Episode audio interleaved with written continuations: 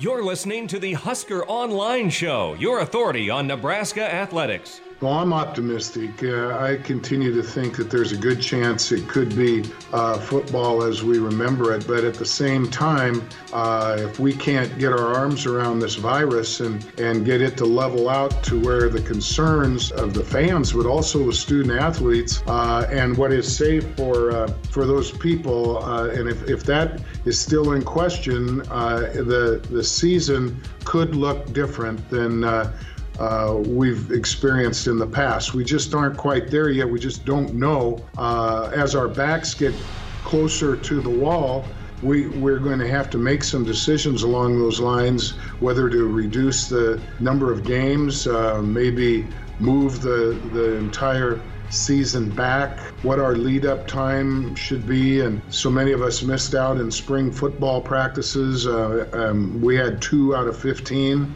uh, and a lot of our peers uh, are in the same boat. Some had a few more, but and welcome here to this edition of the Husker Online Show. Sean Callahan, Robin Washut, Nate Clouse. I was Nebraska's athletic director, Bill Moos, on his monthly radio show appearance on the Husker Sports Network here earlier in the week, and he said it best. We're going to have some decisions that need to be made. Uh, Nebraska student athletes will officially begin workouts here on Monday, June 1st, in small groups.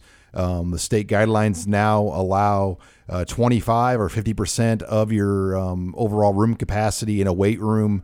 Uh, I know I can tell you Nebraska is not going to push that right now. They're going to um, go into this, um, you know, with a cautious approach as they begin workouts on Monday. But the big question, guys, uh, Robin and Nate, is tickets and, and, and how you go forward with the plan. You saw Iowa State kind of come out and say we're only going to allow 30,000 fans in the stadium as of right now. Well, that's easy to say for Jamie Pollard when you only have 22,000 season ticket holders.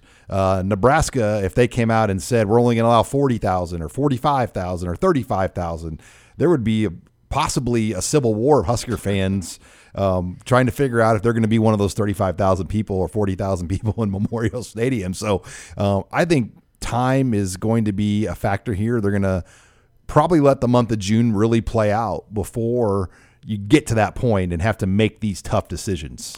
Yeah, I mean, I think the Iowa State uh, situation was more of a, a, plea saying you better get your season tickets There's now. eight thousand spots yeah. left on the lifeboat. Clock's ticking, but you know with Nebraska that is obviously not an issue. In fact, aren't the majority of the season tickets already claimed at this point? So I mean, you're really focusing on uh, if you cut that number down, who gets in and who doesn't, and that will be, like you said, some uh, very tricky maneuvering to. Uh, well, there's twelve thousand student tickets too. Yeah. Like, what do you do with that? I mean, what do you do with the faculty st- teacher mm-hmm. tickets? I mean, there, there's a lot of people that have tickets besides season ticket holders as well. And I saw a push too to, you know, I think it was maybe Teddy Greenstein or somebody uh, on a more national level that uh, came out and said that they need to reward or give first priority to students and faculty. Make put the the college back in the the tickets and make it more about them uh, and not the the big boosters that get first priority. I don't think that works in Nebraska. That's not going to work. I mean, so I mean, Nebraska is such a unique entity where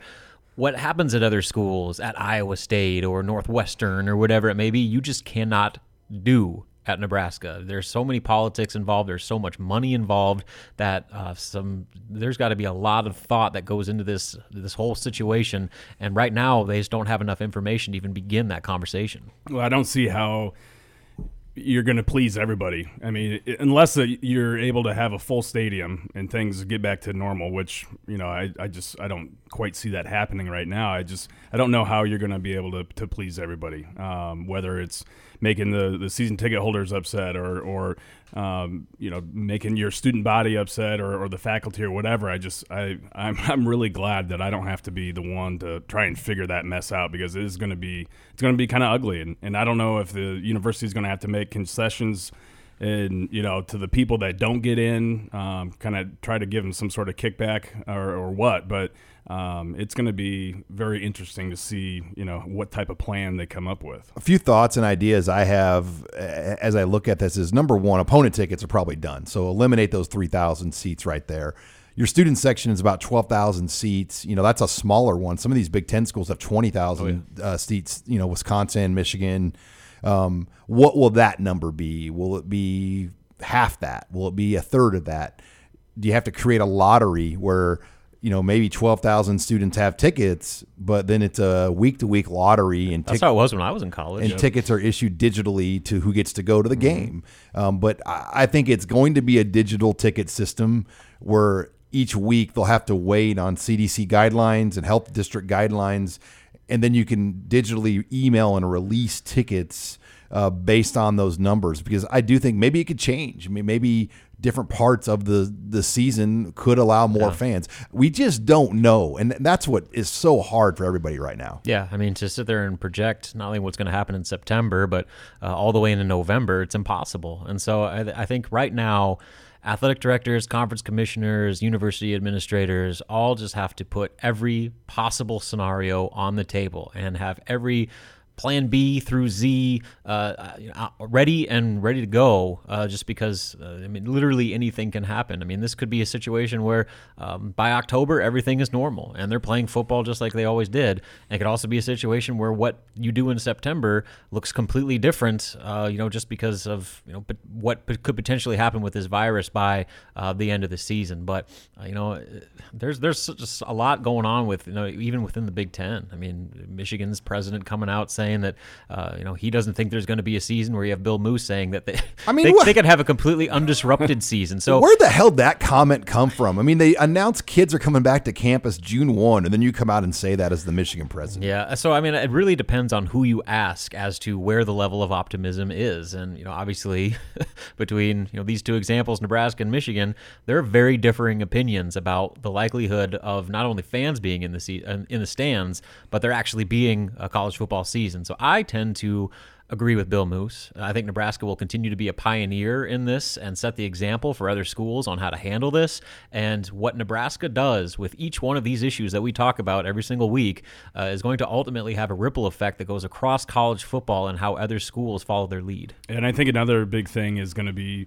you know, what uh, what the pro sports do in, in terms of how many people they're letting in. And um, you know, I saw something interesting online the other day. It was uh, actually the Korean baseball league is is they they had a big Korean baseball they, guy. But they have uh, so they released their their their seating charts basically, and they're going in waves. I think it was 25 percent capacity, and then they're going to bump it up eventually to like 35, and then eventually to 50 percent. And it was like a checkerboard, you know, um, you know, based off of the percentage of, of fans and everything, and um, they're j- gradually going to allow more and more people in, and it's still going to be kind of a checkerboard system where there's you know there's space in between each person or whatever. But um, you know, I, I do think that how Major League Baseball when they're back, or that when the NBA is back, which it sounds like you know that's going to be happening in, by July, how they're allowing people in or how they're seating people is going to impact the college game too. Yeah, it's kind of a waiting game. Nobody wants to be the first. They all kind of want to follow, and and they don't want to be the situation that causes the outbreak. And I think a, a- another thing everyone's going to be waiting for is the spread of the virus. If it in terms of the athletes when they're practicing and when they're testing, whether it's on these college campuses starting June one or in these professional sports games going on for baseball, hockey, and you know other other sports, NBA basketball.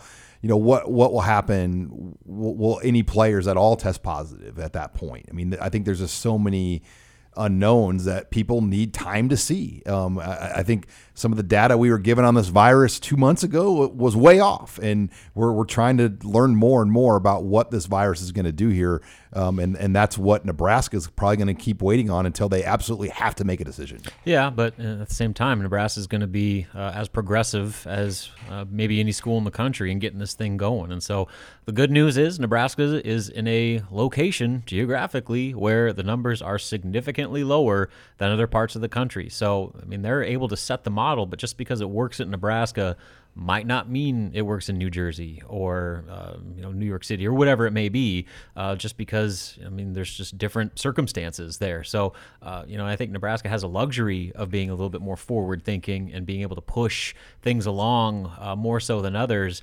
But still, I mean, they're going to be faced with some issues where, yeah, what happens when a player tests? What happens when uh, a, a staff member tests, or you know, somebody in the training staff, or, or whatever it may be? Uh, I mean, there's just a lot of layers that they you have to have plans in place, but no one is going to know what's going to happen and what the response is going to be until they're actually in it. Yeah, and I, think that those types of protocols are. I mean, that's going to be pretty fascinating to see. You know, because they're going to have to have an, a plan in place before it actually happens. Or you're going to have to think up of every type of scenario. Um, you know, and, and have an actual plan in place uh, for if and when something like that happens. All right, we'll continue this discussion here as well. We'll get more thoughts on what Bill Moos had to say and more here on this week's edition of the Husker Online Show. You're listening to the Husker Online Show, your authority on Nebraska athletics. We're wrapping up design, and uh, Greg, it is really impressive. We're having to address some of the uh, uh, financial pieces because anytime you do these, it's like building a house.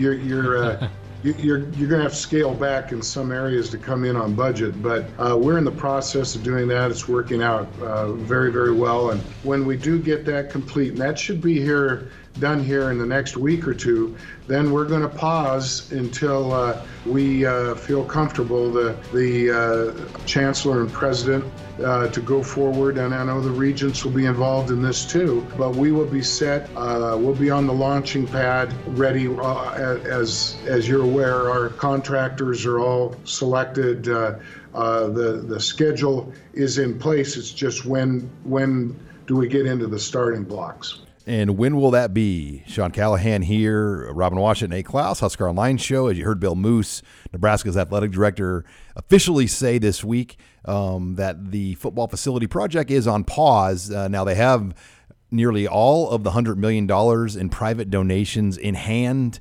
Um, they have the construction company, Hausmann Construction, the architects, um, and, and Populous. Uh, the designs are almost done.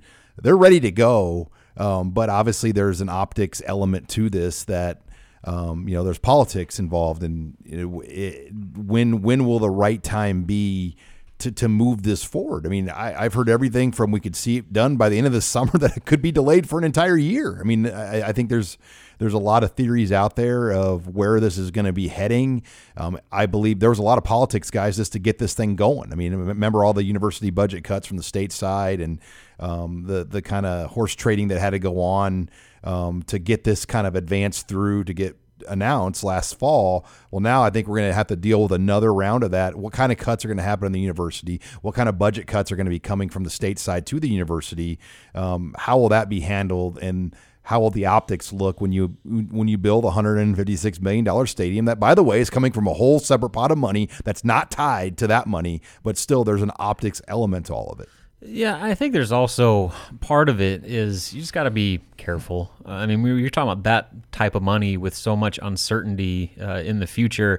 You know, maybe just pausing it, as Moos said, is is a smart uh, financial decision to where, you know, just in case things potentially get worse and you get kind of the the lockdown stuff revamped and all of a sudden money uh, you know becomes a lot tighter you're not you know halfway through a construction project where you know you're having you know some real some tight decisions to make with your money. So you know I think a lot of it is it's it's it is optics but I think part of it too is them just being financially conservative and um, not throwing a bunch of money to get this thing going right away with there being so many unknowns lying ahead. Now, it's maybe a deal. They waited out for another couple months. And like you said, what if things completely die down and all right, we can go. And maybe it's just, you know, they, they push back uh, construction for a month or two months. Then it's really not that big of a deal. But I think it's just a cautious approach. Well, and And the track too. Like they, if they move forward, they got to get that track done for next track season because they're going to tear out the track. So both A and B have to be going and done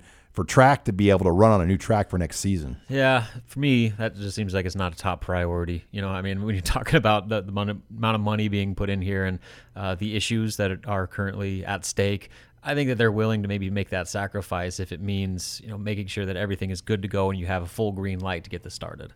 Yeah, the interesting thing is, while um, well, it, it seems like they may be pumping the brakes or, or holding off a little bit. In terms of recruiting, they're not pumping the brakes on it at all. Um, they are full go. Uh, they're sh- I know they're showing recruits, you know, the like new renderings and exactly what it's going to look like inside, and um, and really pumping it up to to the to the players. Um, you know, and, and I think you know if if there was a chance that it was going to be delayed, you know, for up to a year from now or whatever, um, you know, I, I kind of feel like they may not be telling these recruits that, hey, this is what you're going to be using. Uh, you're going to finish your career in this or whatever. So, um, I mean, they uh, from that perspective, they're they're full go, and, and I know they're they're really you know pumping pumping it up to a lot of the players that are looking at Nebraska. What I'll be curious too, does the groundbreaking of the track have to coincide? With the football facility because I know originally the thought was the track was going to start a couple of weeks before the football facility. So, is there really even a formal groundbreaking necessary for the track, or could one day they just start pushing dirt on Innovation Campus to get that going? I think that's going to be something to watch. Um, you know how they handle that Innovation Campus track project because that's a big part of it. You can't just start tearing up um, the football facility and then all of a sudden not have a plan for the track and then leave hundreds of student athletes. Uh, because Nate, I, correct me if I'm wrong, but track and field probably, when you count the women's and the men's teams, they oh, comprise the the biggest you know number of student athletes in Nebraska. Yeah, it's, it's well over. Besides 100. football, I yeah. mean football obviously obviously is going to have them. That's a ton of athletes that you have to make sure you have a place for them to work out and train. Yeah, it's it's well over hundred. I mean, I, I think both men's or each each team. Um, I mean, is probably 70, 80 people. Uh, I mean, they're they're they're huge between scholarship and and walk-ons and everything. You're listening here to the Husker Online Show uh, as as we talk facility projects here for Nebraska and um, kind of what the plan is. And um, yeah, I, I think two part of it is I'm sure they envisioned a big public groundbreaking for this and having lots of people out there, just like the day they announced the project. Um, and it's going to be it's pretty hard right now to to have something like that um, in in the public. So you know, maybe it's a deal where late July, early August, but you know, kind of a prelude to starting the season. That that could be a best case scenario. Yeah, I don't know if I necessarily see anything wrong with that. I mean, I think that's it's smart to just you know, pump the brakes on this a little bit and not just dive head first with there being so many questions remaining to be answered. And again, if it's just a temporary delay, then it's really not that big of a deal. You can do things on much more comfortable terms, and it can be more of a celebration rather than just trying to push this, you know, pretty significant project through, uh, you know, under some you know questionable circumstances. So I, I mean, it's really kind of falls in line with kind of the whole Nebraska mentality, where you know you're going to be smart with your money and you're not going to uh, overextend yourself, especially when you know there's a lot of uncertainty in front of you. Yeah, to me, it all it all comes down to timelines. You know, I mean, uh, how firm was your timeline? How how necessary was it for this thing to, to start or, or to be for the ground to be broken in, in June or at the beginning of the summer? Or you know, is if you didn't break ground until the end of the summer, um, you know, would that really throw everything off uh, of your original timeline? And and if it doesn't, then then yeah, no big deal. But if if it d- does impact the timeline, then you know, I think you got to have some serious conversations on, you know, how you can go ahead with this and uh, while being, con- you know, looking, trying to make the optics seem seem all right, uh, even though, you know, technically, like you said, Sean, this is has nothing to do with university money. Uh, it's all, you know, uh, the the athletic department's own money, but you you want to be, you know, I guess you want to be a good partner, a good partner with it all. Yeah. Yeah, there, there's a lot there. Just somebody can they just lease a leak, leak a few of the the pictures to us and yeah. give us yeah. some of the uh, the it's, specs. It's going to be built eventually. Just show us, a, give us a taste of what it's going to look like. Well, and like what we saw at the groundbreaking or the, the ceremony, not the groundbreaking, but the announcement ceremony in September. All that was was the shell graphic. You know, the the big picture look at it.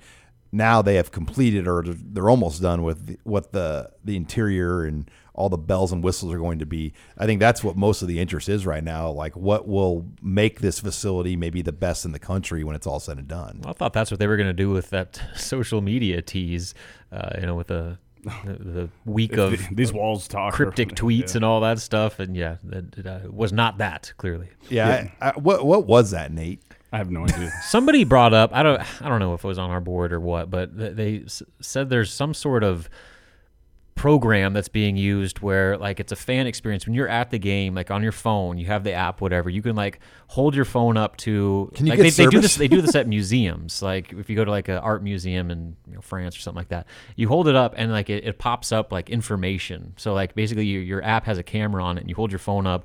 And so like you point it to some part of the stadium and it'll have a story. If these walls could talk. Exactly. So if that's the case you know that's kind of cool but yeah. like announce it. You know, Can you get service in the stadium? Yeah, even? I, know, mean, like, I well, maybe thirty thousand people you can.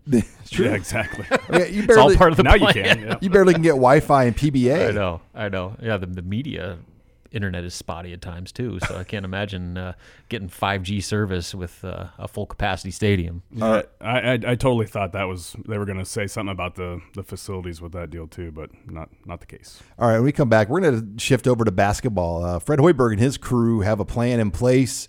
That plan has stayed on schedule. We'll get Robin's thoughts on that and more. You're listening here to the Husker Online Show. This is Husker Online, your authority on Nebraska athletics. As we bring them in, we uh, quarantine them for, the, the student athletes for uh, two days, 48 hours, and then test them. Uh, we can only work out in a voluntary manner. Nobody, nobody is uh, uh, required to be back here. Nobody's required to uh, to work out. And when we do, lots of uh, details to it. And again, I applaud my people and and uh, all, all of our coaches and such that have really, really helped us. And welcome back here to the Husker Online Show. Sean Callahan, Robin Washut, as that was Nebraska's athletic director, Bill Moos, going through just the whole process as student athletes come back to Lincoln. And um, we didn't really hit on this in the open, Robin, but Nebraska has really been on the forefront of this nationally. Um, they've implemented a plan that the entire Big Ten now is duplicating as Nebraska's student athletes for the most part. A lot of them have been back in Lincoln since the beginning of May. Some never never left, but the ones that did go home in March and returned in say the first week of May, they underwent a quarantine process for at least 48 hours. They were tested for COVID-19. I believe there's been some antibody tests conducted with the roster as well to see if players might have had COVID-19 at one point or another. So they've been really really innovative with this process um, Nebraska Medicine, the University of Nebraska Med Center. Um, there has been a great partner, and it's made that transition a lot easier. And you know, Fred Hoiberg and his crew, Robin, we were talking basketball here. Um, they've had a kind of a early June arrival plan in place, and, and you heard Bill Moos kind of go through the whole process of say what a basketball player is even going to have to go through to get on campus. Yeah, for like the last month, they've been operating uh, as if June 6th was going to be their start date all along. And uh, when the NCAA officially lifted uh, that activities ban uh, starting June 1st, it kind of just fell right in line with uh, what they were hoping for and planning for all along. So, really, um, their schedule has not been all that disrupted, I mean, all things considered. So uh, that's the good news. The the bad news, temporarily right now, at least for the time being, is that four relatively key players are not in the country right now. Um, Delano Banton, uh, Shamiel Stevenson are up in Canada, back at back home. Um, Thorir Thorbjarnarson is back in Iceland, and um, Yvan Ouedraogo is out in France. And right now, they can't come back to the United States because of the current uh, United States travel ban. And until that ban is lifted or at least eased, uh, there's no telling when they're actually going to be able to get back on campus with the rest of the team. So, what, from my understanding, is uh, maybe by the end of this month, there's expected to be maybe some loosening uh, of those travel restrictions. And as soon as they are able to come back, the university or the, the athletic department has the ability to buy the tickets and get those kids on a plane at the drop of a hat. So they're going to be ready and they're going to get them here as soon as they physically can. Um, so if it's a matter of a few days or you know a couple weeks, it's not the end of the world because right now all they're going to be able to do is just work on conditioning. There's not going to be any organized practices or anything for another few months, but uh, as we've talked about with this team, just getting them all in the same room together for the first time is so critical. And really, you can't start becoming a team until everybody's actually met face to face. I mean, that's like kind of the, the baby step one. So right now, there are kind of still some hurdles left to clear, but uh, definitely with that uh, you know loosening of the the NCAA's restrictions, uh, Nebraska is at least on track with the way that they expected to be at this point. You're listening here to the Husker Online Show, Robin, as as we move forward. And now we know what football players do when they get back to campus. You know, they're going to do workouts in the weight room, but it's it's unorganized. So that means there can't be instruction as of now. It's supervision in the weight room. When guys for Fred Hoiberg's team get to Lincoln, what are they allowed to do? What typically goes on, say, with basketball players who don't start their season until November? Yeah, I mean it's mostly just conditioning with uh, Tim Wilson, the strength coach, uh, and you know what, what those staff members, and then also they have the facilities available to them to play pickup and just start playing basketball together. And again, you can't have coaches out there, uh, you know, really in any capacity, but you know the players can at least start playing ball. And I think you know again with this with this team, that's so critical. That's such a critical element. Just getting on the court together, learning each other's tendencies, developing some semblance of chemistry to where when you actually do have that first formal practice. Uh, you know, there's at least some familiarity there. So I guess for this first part, it's going to be a lot like football, where uh, they're going to get in as much you know conditioning work and weight training as they can. Probably break them up uh, into some sort of groups, uh, and then you know as guys continue to arrive and um, you know the the, the hopefully things uh, start to ease up a little bit as far as what they can and can't do as a team uh, then you'll start to progress to more basketball related activities. But for the time being workouts weight training and pick up basketball. And of all the sports i know in nebraska basketball has been one of the ones that you hear some complaints because you know like the, imagine some of these facilities in the states like omaha sports academy and uh, the brand new kinetic center that Manzitto is mm-hmm. built here in lincoln these giant, massive gym complexes have not been able to be used since March. And, you know, there's no telling when they'll be able to actually have competition and games in these types of facilities, um, not just locally, but nationally in a lot of places. It's strange. I mean, obviously, uh, they're trying to play it safe with youth sports. And I guess with baseball and softball, distancing is a lot easier, it goes without saying, uh, than compared to basketball so I think it's inevitable. They'll eventually open things back up, but I think they didn't want to just rush into it and group all of the sports together. But yeah, I mean, there's, uh, I mean, we've talked about just the the disruption of the AAU summer schedule and uh, the lack of opportunities being provided there. Uh, and so, I mean, the ripple effect goes all, all the way down to the early youth ranks and facilities like that that uh, are really important resources for players in this state to own their skills in the off season.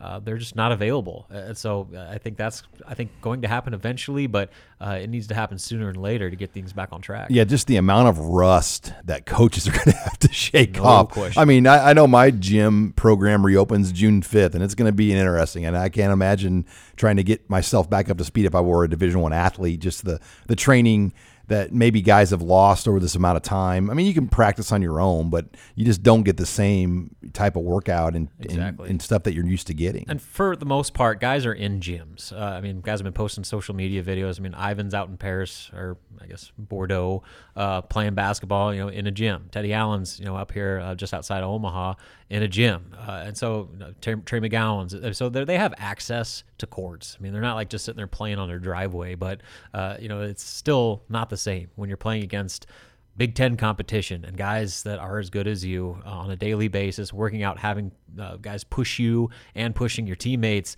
that can't be replicated in a condensed setting the way they're working with right now. All right. Well, when we come back, we're going to bring Husker Online's Ally Snow in and we'll take your questions here in the mailbag. You're listening here to the Husker Online Show. This is Husker Online, your authority on Nebraska athletics. Well, the sellout streak is alive and well. If we are told, for example, we can only have 30,000 in Memorial Stadium and we get 30,000, that that's a sellout. If we're if there are no limits uh, and we can can fill it, I've said this publicly this past week. There is no place like Nebraska, and there are no fans like Nebraska fans. And I would I would guess that uh, uh, the sellout streak would continue. And remember, we have had games where we've been uh, 10 or 20,000 uh, less in attendance, but the seats have been sold. And it's my feeling that the pride that our Nebraska fans have in that sellout streak that, as you know, dates back to 1962 and Bob Devaney's first year will be preserved. I have no doubts in my mind, just having gotten to know and appreciate our fans. And welcome back here to the Husker Online Show. Sean Callahan, Robin Washut, Nate Clouse, uh, bringing Ali Snow in, as you heard Bill Moos. And I do truly believe him, guys, that if for some reason they just lifted the lid off and said we can have full capacity, I mean, it would almost be like a pride factor for Nebraska fans to show the country that you know they would want to fill that stadium. I mean, I, I have no doubt something like that would happen. And, um, any thoughts on that, guys? Yeah, I mean, I think it uh, as many people as they allow in that stadium, they'll probably get it. And so, you know, a lot of people are making big deal about the sellout streak. If they sell, they are they're given thirty thousand tickets, and they sell thirty thousand no, tickets. no. That's a sellout. It's the same way that the last ten years have been sellouts, where not every seat has a button in it, but it's still a sellout. The tickets are sold. It's still it's pretty straightforward. I don't know why everyone's like trying to. f- It's not an attendance record. It's a it's tickets sold Tickets record. sold, yeah. And the tickets have always been Thus, sold. sell out. Deal with it. Yeah, I, I do think Nebraska fans would tep- would would absolutely fill it up, especially since there hasn't been any type of sporting events. I mean, everyone's starving for something to do. Five point eight million people watched a foursome of two NFL quarterbacks or former quarterbacks playing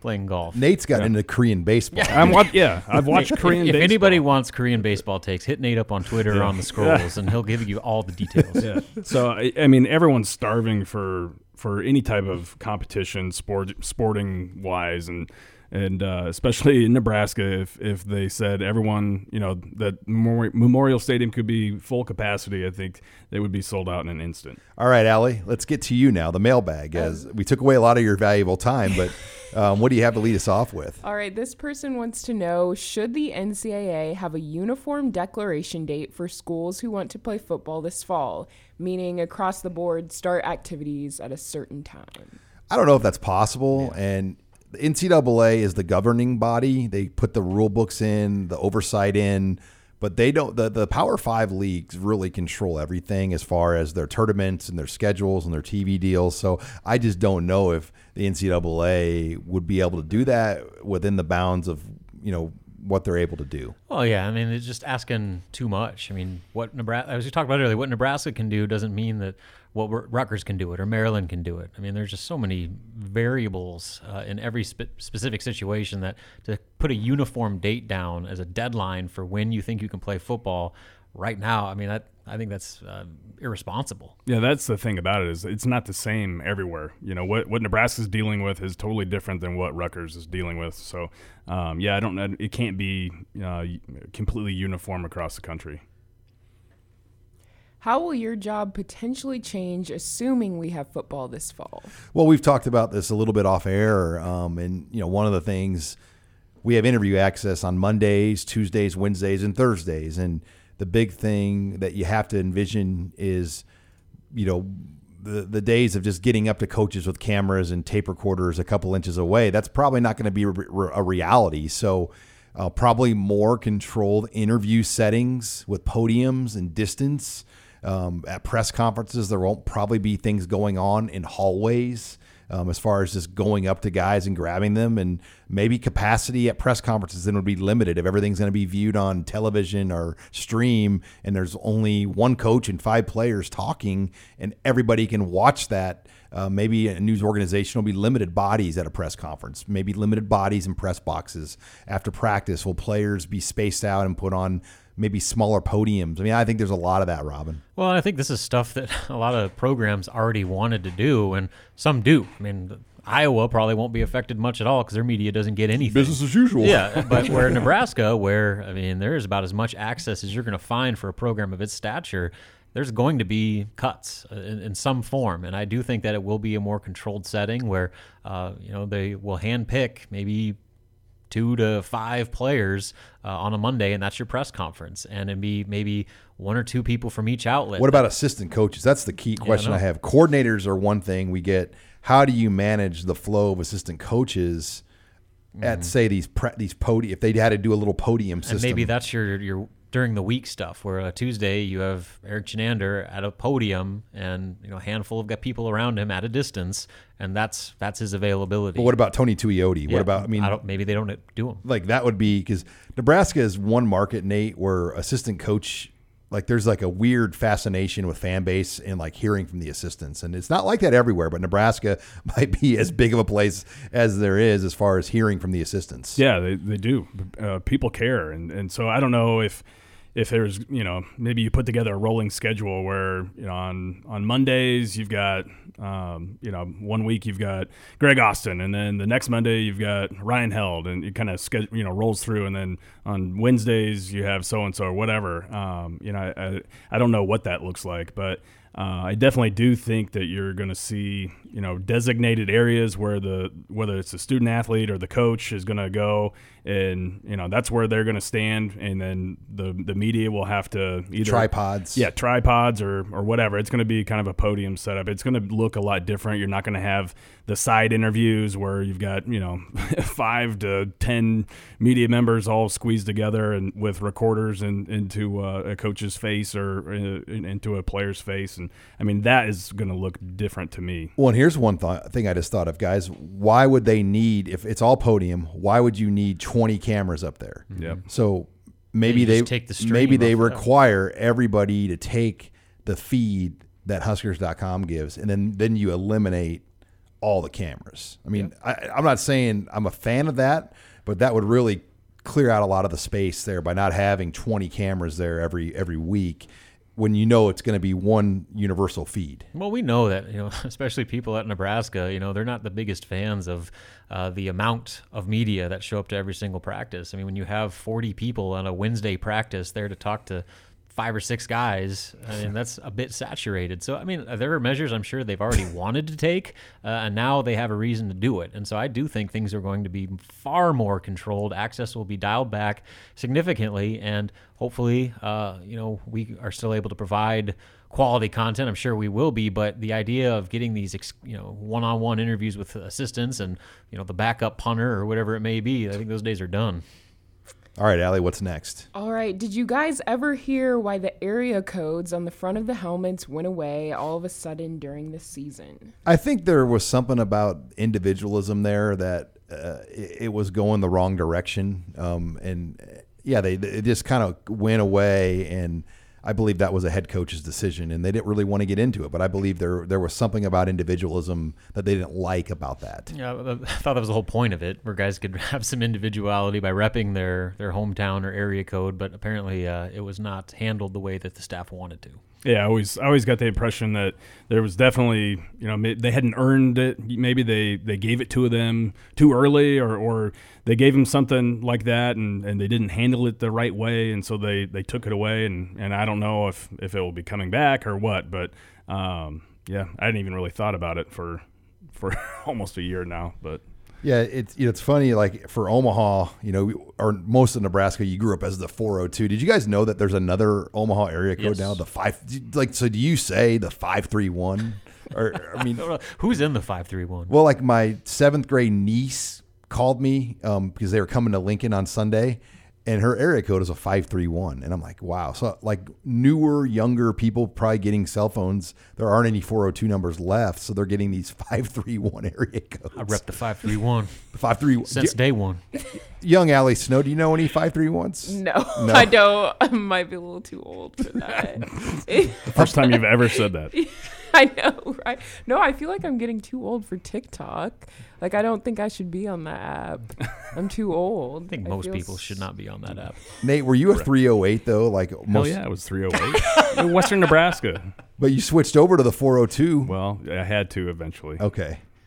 All right, the 531 in the house. What do you got to end us on here, Allie? Um, how do in-conference transfers work with non-grad transfers? Meaning, can coaches block where kids go or stipulate that even if they get a waiver? No, um, you can go anywhere you want. Um, the days of blocking conference transfers are done. The days of Bo Ryan, Yeah. you know, dictating. He's the face of that movement. Um, but yeah, you, you can go anywhere. Um, as far as a waiver, you know, that has to be signed off by the school you're leaving, and everybody has to agree upon the waiver reasoning, which that's not easy to do. Uh, but you can go anywhere. Yeah, and you've seen plenty of examples of it, both football and basketball, where, uh, I mean, after a, a brief period there where the, the Bo Ryans of the world were able to dictate where a kid went, now, I mean, basically you can go anywhere you want, especially uh, going forward. You know, once that one time transfer rule, I mean, all bets are off. Yeah, it's, it's happened quite a bit, and, and not just with grad transfers, but uh, with with players that have multiple years of eligibility that have yet to uh, to graduate. Allie, got anything lighter to end us on? Um, favorite drink of choice in quarantine? Oh man, well, quarantine has been. You got to watch your calories a little bit too. I mean, because you don't get probably as much activity as you normally would get. So I've been just sticking with Coors Light. I do like the low, the low. the- It's called local zip line, but it's low cal. That's been a good one. And then you know I can't go wrong with Crown and Crown and Coke, Crown and Diet. Yeah, so I at first was you know way into the the IPAs, double IPAs, and then you know they were starting to take a toll on me. So had to scale it back, and you know I uh, have been introduced to the world of seltzers. I'm, I'm a seltzer bro. Yes. Which Really? seltzer? You know, I've tried them all. I, I like different flavors from different brands. The Corona one's really good. Uh, the Bud Light one, I had a lot of that early. You know, I, I even tried some White Claw. See what see what the kids, you know, what, what the hype was all about. And you know, when you can just have a couple of those, and they're still five percent and only 100 calories. That's how you do it. Yeah. Um, now I have heard the Corona seltzers good. are, are actually pretty good. good. I've not I've not tried those.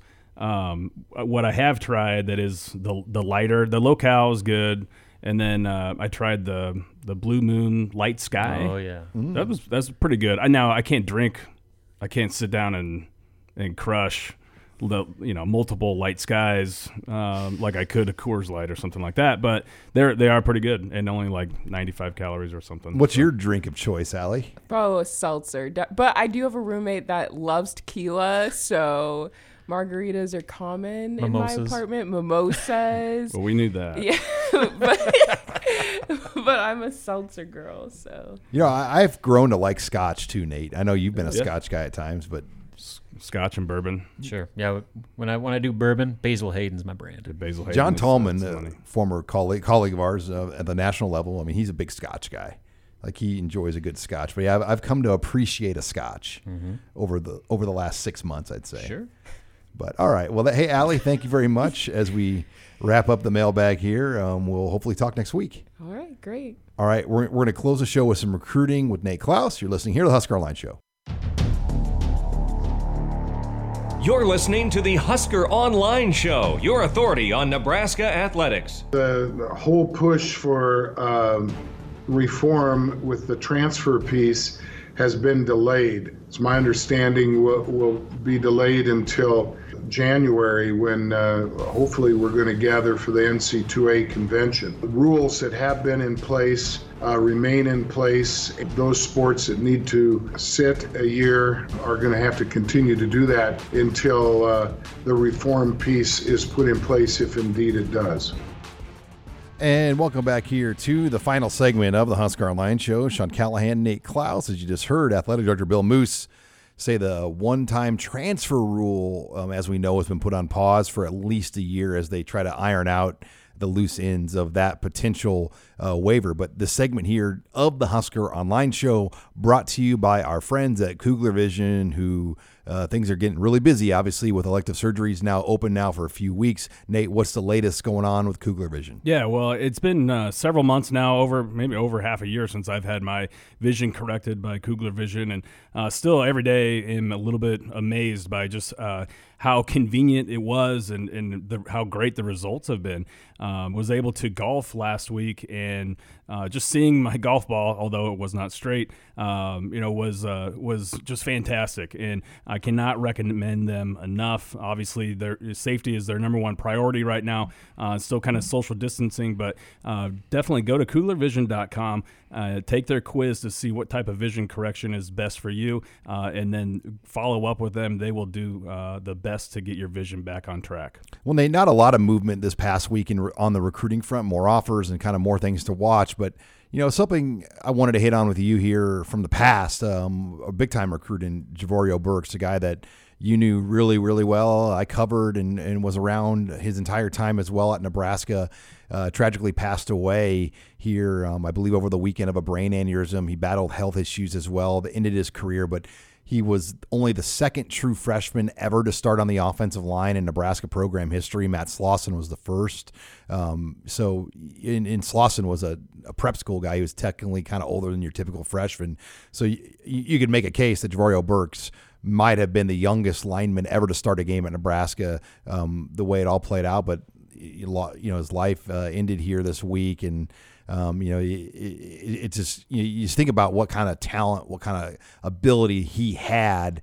He could have gone on to be one of the best ever to play at Nebraska if he would have stayed on trajectory path. Yeah. Um, first of all, yeah, I, I really, yeah, you know, this it kind of hit hard um, because I, I, I, worked in Nebraska and um, you know was recruited Jaivorio. Uh, he visited a handful of times, and and uh, you know he was one of those guys that made a huge impact on you uh, just because the way he carried himself. He, he was always happy. The guy always had a smile on his face.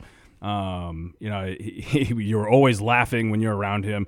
Uh, the the visits with Jaivorio and, and Prince Amukamara and uh, Eric Hagg, all those Arizona guys were just um, one of a kind uh, because it was nothing but it was just pure comedy uh, anytime you were around those guys. And so, um, and then on top of that, he was he was an unbelievable athlete. I mean, one of the most talented guys um, that I've seen. He had all the tools to be great, and I always always felt terrible that his that his career you know was cut short because of the the kidney uh, disease that he had. Um, you know that he didn't even you know he, he never really knew that was ever going to be an issue for him. Obviously, it was. Um, you know, and and then if, you know to hear that that he passed away this past weekend, you know, hit pretty hard. Um, I know he just lost his mother in March, and then now this this happened. So um, but he had a chance, I, I, think, to be to be one of the greats. Uh, he he had no idea how good he could be. He think he was just starting to figure out that that he could be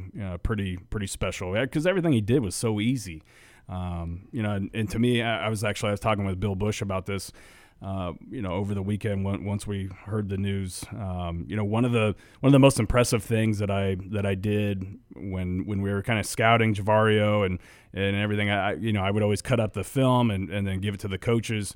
And um, you know, I, I watched a basketball game of his, couple basketball games of his, and the, the the highlight that I made off his basketball games, just like two basketball games, was was equally as impressive, if not more so, than than the highlight film that uh, or, you know the cut up that I did for his his football footage. And for a guy that big to move and do some of the things he did on the court uh, and on the football field, it was just unbelievable. But yeah, truly, uh, you know, sad news and you really do feel bad for for Jaivorio and, and all of his families and, and, former teammates. Just 31 years old, and to give you an idea, Nate, of, of the impact he had, um, you know, I reached out to the Cleveland Browns to, to see if we can get a comment from Bill Callahan on Jaivorio, and since Bill Callahan has left Nebraska in 07, he's not made one public comment about Nebraska, about a Nebraska player, um, and you know, it's it's going on 14 years now, and um, within an hour, I got a statement from Bill Callahan about Jaivorio Burkes, and this is the first time I'm reading this um, publicly. Um, I am deeply saddened to learn of the passing of Jaivorio Burkes. From the moment he stepped on the field for me at Nebraska, it was clear Jaivorio was not only a special player, but a special teammate, friend, and person. As a coach, he embodied everything you want in one of your players, and he will greatly be missed by many. I extend my heartfelt sympathies and condolences to his family and friends during this difficult time. As uh, you heard here from uh, former Nebraska head coach Bill Callahan, and um, that just tells you the impact. Even Bill Callahan, you know, only coached the guy for one year, but he made the decision as one of the best offensive line coaches, as we know in the game of football, to start Jaivorio Burkes as a true freshman at Texas against the nation's number six run defense. And Marlon Lucky had 24 carries for over 100 yards that day, and a lot of it was due to what Jaivorio Burkes was doing. And that was a Texas defensive front that had Brian Orakpo and a, a lot of big name guys. And the Huskers moved them that day up front um, with guys like Jaivorio Burkes. And it, that was that was like the game where I think you saw the light come on, and and you, he, he kind of I think that's when he started to realize, oh, I can do this, and I can be pretty good at it. Um, because everything, like I said earlier, everything he had done up until that point, you know, it was just it was easy for him. Um, you know, and and I think that he realized that you know if he started to to really uh, apply himself and and continue to work on it and, and, improve his craft, that he could be really really really special. And um, you know, I I will remember that game. Um, you know, it, it's it's just it's a sad deal. I you know.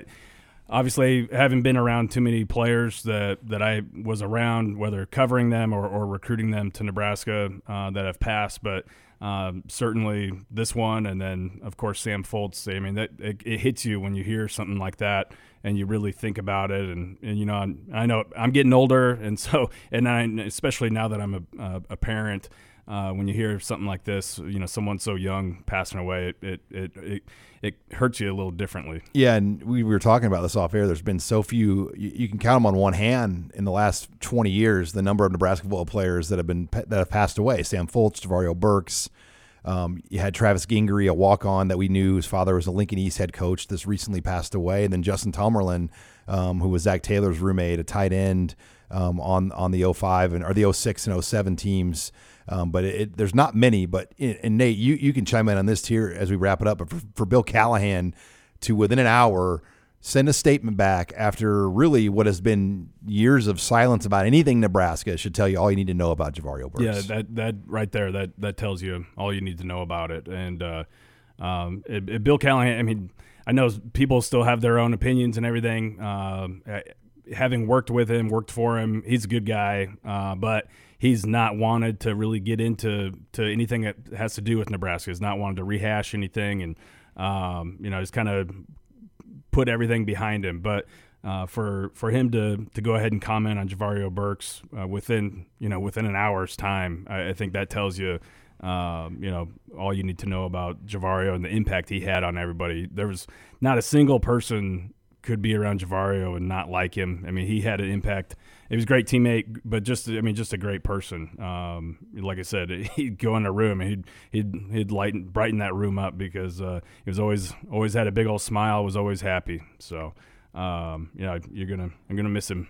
Well, um, thanks again here for for joining us. Uh, when we get back on next week, uh, football workouts um, will officially be back. Players will be back in full go here starting on Monday in Lincoln.